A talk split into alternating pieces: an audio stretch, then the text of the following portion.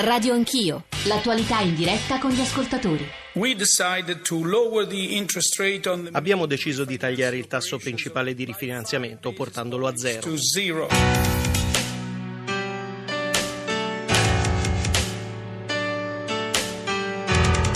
Gli acquisti mensili di titoli di Stato passeranno da 60 a 80 miliardi almeno per un anno, con la novità di poter comprare anche i bond societari. Draghi non ha poi escluso un prolungamento del piano. Il nuovo programma durerà fino al marzo 2017 o più a lungo se necessario, ha spiegato ancora Draghi, per raggiungere l'obiettivo dell'inflazione al 2%. Ha destato scalpore il fatto che abbia ridotto a zero il tasso di interesse principale e addirittura abbia deciso di prestare soldi alle banche perché diano credito all'economia.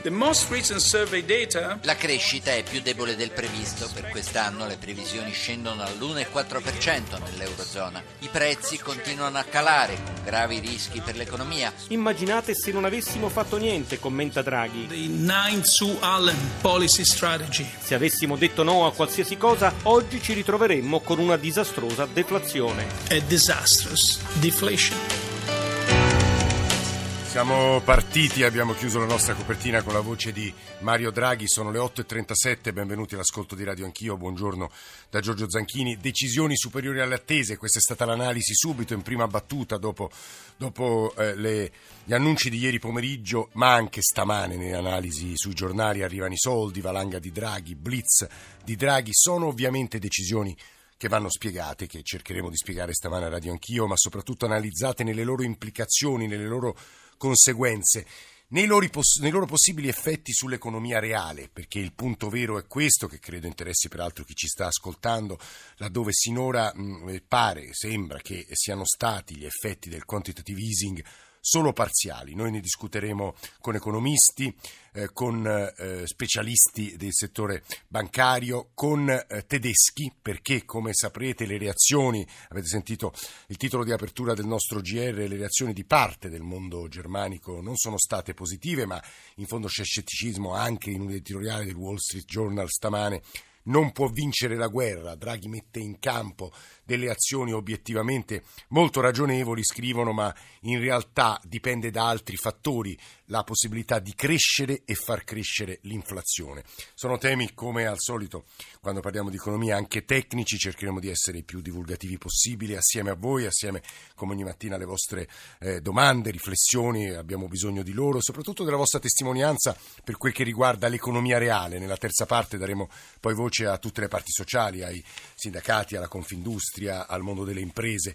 335 699 2949 per i vostri sms per i vostri WhatsApp, inclusi i WhatsApp audio, e poi radio anch'io, chiocciolarai.it per i messaggi di posta elettronica, e infine l'account su Twitter che è Radio Anch'io e ci permette anche, come sapete, di essere ripresi in tutte le prime parti di trasmissione da Damiano Pennacchiotti attraverso Periscope. Io volevo salutare Domenico Siniscalco, che è stato direttore generale del Tesoro, è stato ministro dell'economia nel secondo e terzo governo Berlusconi e attualmente country head per l'Italia della banca americana Morgan Stanley. Eh, buongiorno Siniscalco, benvenuto.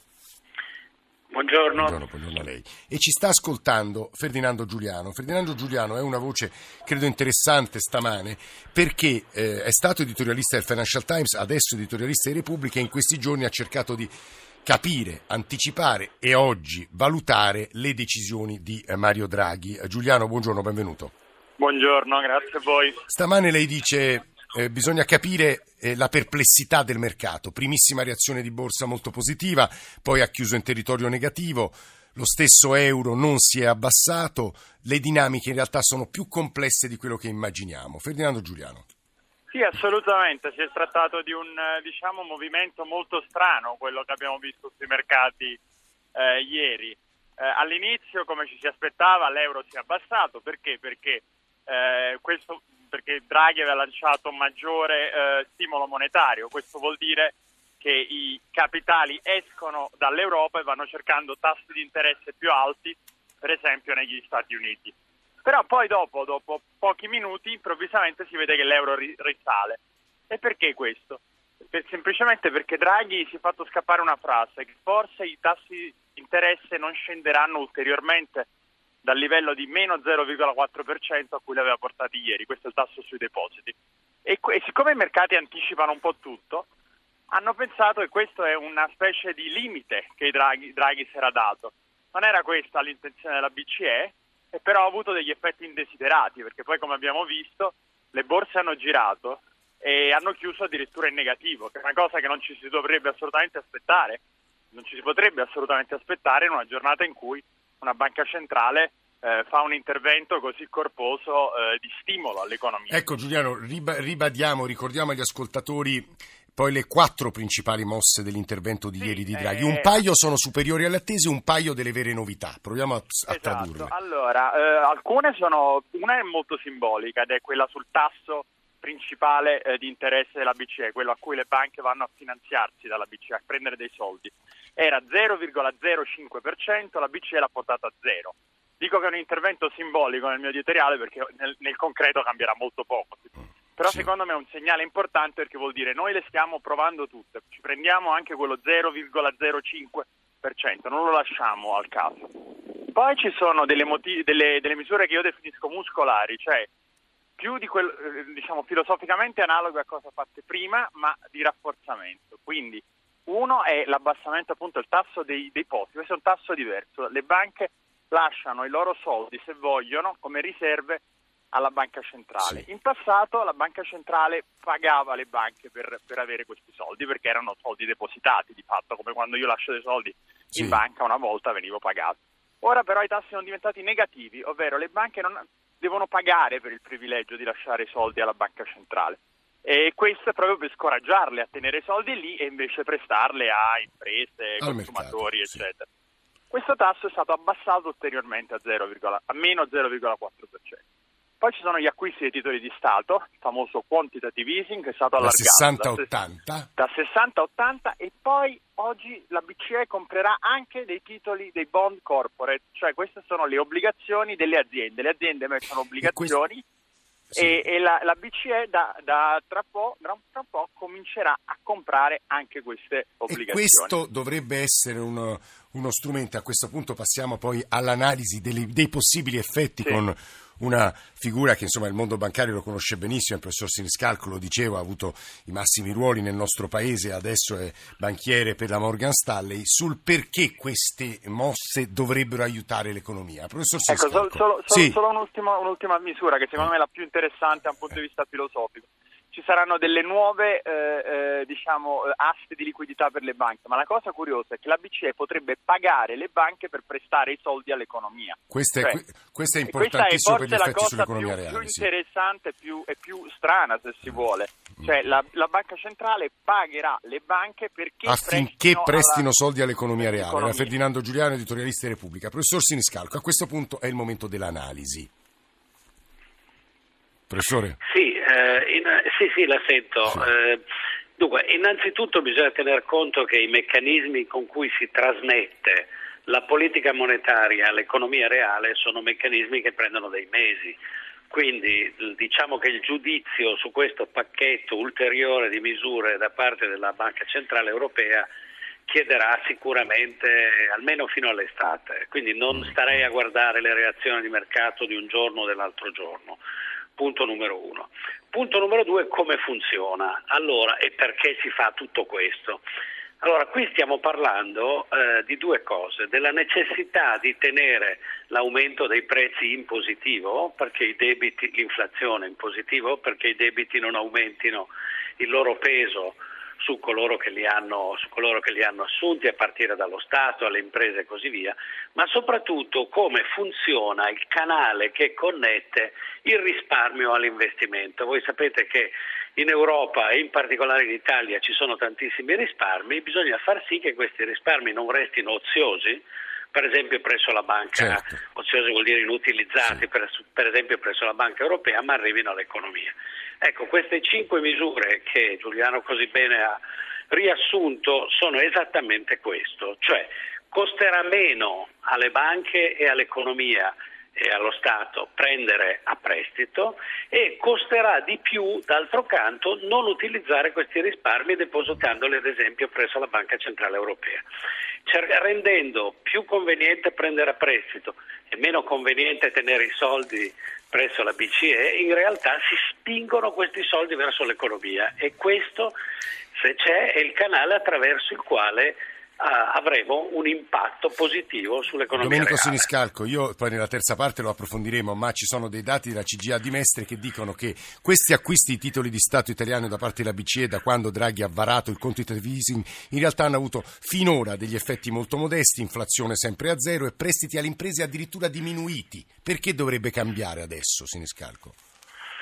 Ma dunque, eh, innanzitutto eh, bisogna il, diciamo, il termine di paragone di questi ragionamenti non è eh, ciò che si desidera, ma ciò che sarebbe altrimenti successo. Come ha detto Draghi, l'abbiamo sentito prima nella registrazione, se non avessimo fatto queste misure avremmo avuto una deflazione disastrosa. L'abbiamo imparato negli anni 30 dello scorso secolo quanto questo è dannoso e questo avremmo rischiato. Quindi anche se i risultati in termini assoluti non sono esaltanti, in termini relativi rispetto a quello eh, che sarebbe potuto succedere sono sicuramente molto importanti.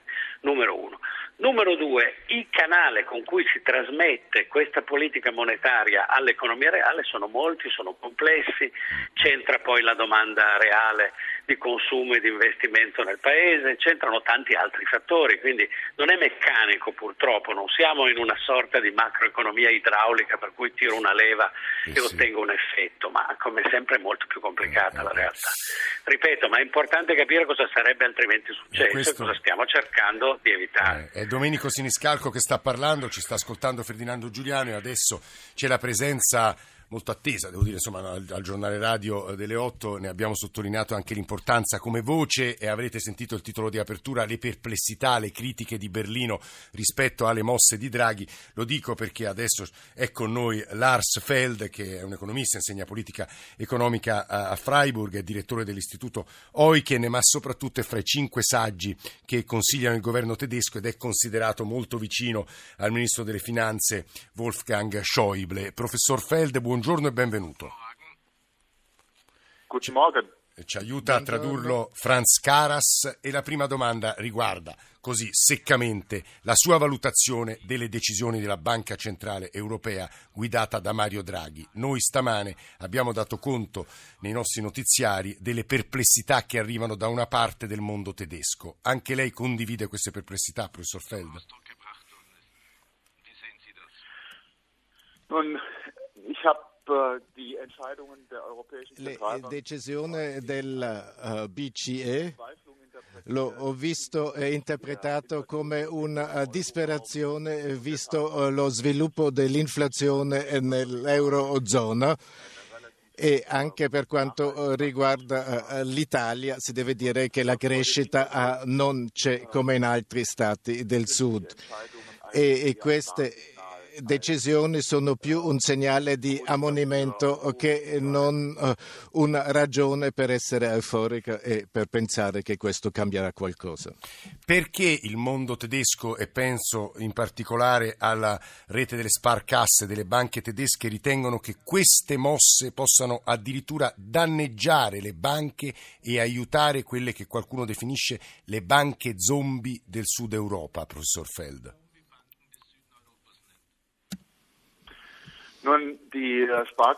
Äh, äh, le eh, casse di risparmio e le banche popolari eh, tedesche, eh, visto anche eh, la densità dei loro sportelli sotto pressione e devono consolidarsi, quindi alcuni sportelli devono eh, chiudere e devono fusionare. E visto che il livello dei tassi è così basso in Germania, anche i margini di guadagno oh, si restringe e quindi c'è una forte eh, tendenza a consolidare e naturalmente è chiaro che le casse di risparmio non sono contente di queste misure. Per quanto riguarda poi eh, di parlare di un vantaggio per le cosiddette eh, banche zombie significa eh, che negli altri paesi il consolidamento avviene con più facilità, con più liquidità e per questo c'è questa reazione negativa da parte eh, tedesca e si dice che Draghi pensa soprattutto alle banche italiane e non tanto all'Eurozona in generale. Eh, professor Felde, le rivolgo un'ultima domanda e mi faccio aiutare in questo da Ferdinando Giuliano perché l'ultima espressione usata dal professor Feld mi sembrava significativa. C'è un pezzo di mondo tedesco, economisti anche, che ritiene che la politica economica di Draghi, Ferdinando, eh, aiutami, eh, se sia, favorisca diciamo, eh, il nostro paese o l'Europa del Sud a dispetto degli interessi tedeschi, Ferdinando? Eh, no, prima, pr- prima, Giuliano e poi il professor Feld. Giuliano. Questa critica in particolare la trovo un po' ingenerosa, nel senso Draghi eh, parla, ha come in me, ha in mente il dato di inflazione della zona euro tutta. Il problema qual è? Che quest'anno la, la zona euro avrà un'inflazione allo 0,1% e nel 2018, quindi tra due anni, sarà dell'1,6%. Qual è l'obiettivo? Della Banca Centrale Europea è portare l'inflazione appena sotto il 2%. Si capisce che 0,1 ma anche 1,6 sono sotto questo obiettivo, che è l'obiettivo della BCE. Dove però secondo me gli economisti tedeschi hanno ragione è dire guardate la BCE può aiutare, magari se te lo dico, ma non può risolvere il problema. C'è bisogno di una, uno sforzo molto più deciso da parte dei governi, per esempio quello italiano, per far salire la crescita. Ricordiamoci, l'Italia l'anno scorso è cresciuta dello 0,8%, la Spagna è cresciuta di più del 3%. Queste sono economie che hanno esattamente lo stesso stimolo monetario da parte della BCE. Vuol dire che c'è qualcosa di diverso a livello di quello che fanno eh, i governi. Su eh, questo la Germania ha assolutamente ragione. E a questo punto chiedo al professor Feld che cosa dovrebbe fare il governo italiano a suo avviso. Non, Secondo me si deve tenere presente eh, che eh, l'obiettivo della BCE non è stato raggiunto fino adesso e neanche negli ultimi anni, cioè l'inflazione al di sotto del 2%, però l'Italia e anche la Francia da una parte e dall'altra parte Spagna, Irlanda e anche Portogallo nell'anno scorso eh, fanno vedere che la politica monetaria della BCE non ha veramente eh, rilanciato la crescita in questi paesi dove il tasso di crescita è sempre basso. In Italia e eh, Francia mancano ancora le riforme strutturali. L'Italia ha fatto l'altro anno una riforma del eh, mercato del lavoro, però l'apertura del mercato manca ancora. La privatizzazione su grande scala marca ancora. Hollande ha annunciato adesso per quanto riguarda la Francia una, mercato, una riforma del mercato del lavoro, ma ancora non l'ha fatto. Queste sono le misure che fanno sì che la crescita potrebbe tornare. Quindi questo non ha niente a che fare con la congiuntura, ma con la bassa eh, produttività e il fatto eh, che gli investitori non investono. Grazie davvero al professor Lars Feld, uno dei più influenti economisti tedeschi, consigliere del governo tedesco, lo dicevo eh, poco fa, ha detto varie cose sulle quali vorrei un commento conclusivo eh, del professor Siniscalco, ricordo è stato nostro ministro del tesoro. Devo dire che i nostri ascoltatori, professor Siniscalco, ci stanno scrivendo diversi imprenditori a sottolineare che finché le tasse in Italia saranno così alte, in realtà queste riforme resteranno abbastanza inefficaci sul fisco. Draghi spesso si è pronunciato, ma anche raccontare le loro storie di difficile accesso accesso al credito. Eh, Domenico Siniscalco, questa eterna questione delle riforme strutturali, arriviamo sempre lì. Guardi, eh, l'Italia per eh, decenni, fino all'entrata in vigore dell'euro, è cresciuta grazie alle continue, anche grazie alle continue svalutazioni che rendevano più competitiva e più eh, conveniente eh, comprare prodotti italiani. Da quando è arrivato l'euro, quel regime di politica economica nel bene e nel male è finito e quindi gli aumenti di produttività e di costo unitario del lavoro, i miglioramenti di costo unitario del lavoro non si possono ottenere svalutando in modo artificiale ma vanno conquistati sul campo. In parte questo sta ai nostri imprenditori che hanno fatto un ottimo lavoro, le nostre imprese non sono quelle che erano, ma in parte sta alla efficienza del sistema. Qualcuno degli ascoltatori che lei ha citato ha parlato di tasse, io ho cercato di abbassarle in tutti i modi, sono troppo alte, è difficile. Cioè, secondo lei il governo Renzi dovrebbe abbassarle di più, professor Siniscalco? Sicuramente. Ma no, può... nei limiti di finanza pubblica, eh, non è che li voglio mica spingere all'avventurismo. Questo non significa però ignorare il fatto che le tasse sono obiettivamente troppo alte. Poi ci sono moltissimi lacci, lacciuoli ancora nel nostro sistema di natura burocratica che non c'entrano col lavoro ma che rendono lavorare molto più oneroso, tant'è che quando le aziende studiano dove localizzarsi diciamo che raramente vengono in questo, Italia se vengono da fuori. Un dato... Il sistema è nell'insieme poco competitivo. Eh, questo non, è, il dato, il dato, sul quale riflettere e, e dal quale partiremo su, tra le 9 e le 10 con anche le parti sociali. Ringraziamo davvero per la loro presenza Domenico Siniscalco. Però, po- sì. Posso dire eh, ancora una cosa velocissima? È difficilissimo capire come si migliora, ma è facilissimo capire come si peggiora. Evitiamo almeno gli errori più gravi. Siniscalco, Giuliano e il professor Feld, grazie davvero a tutti voi. GR, torniamo assieme.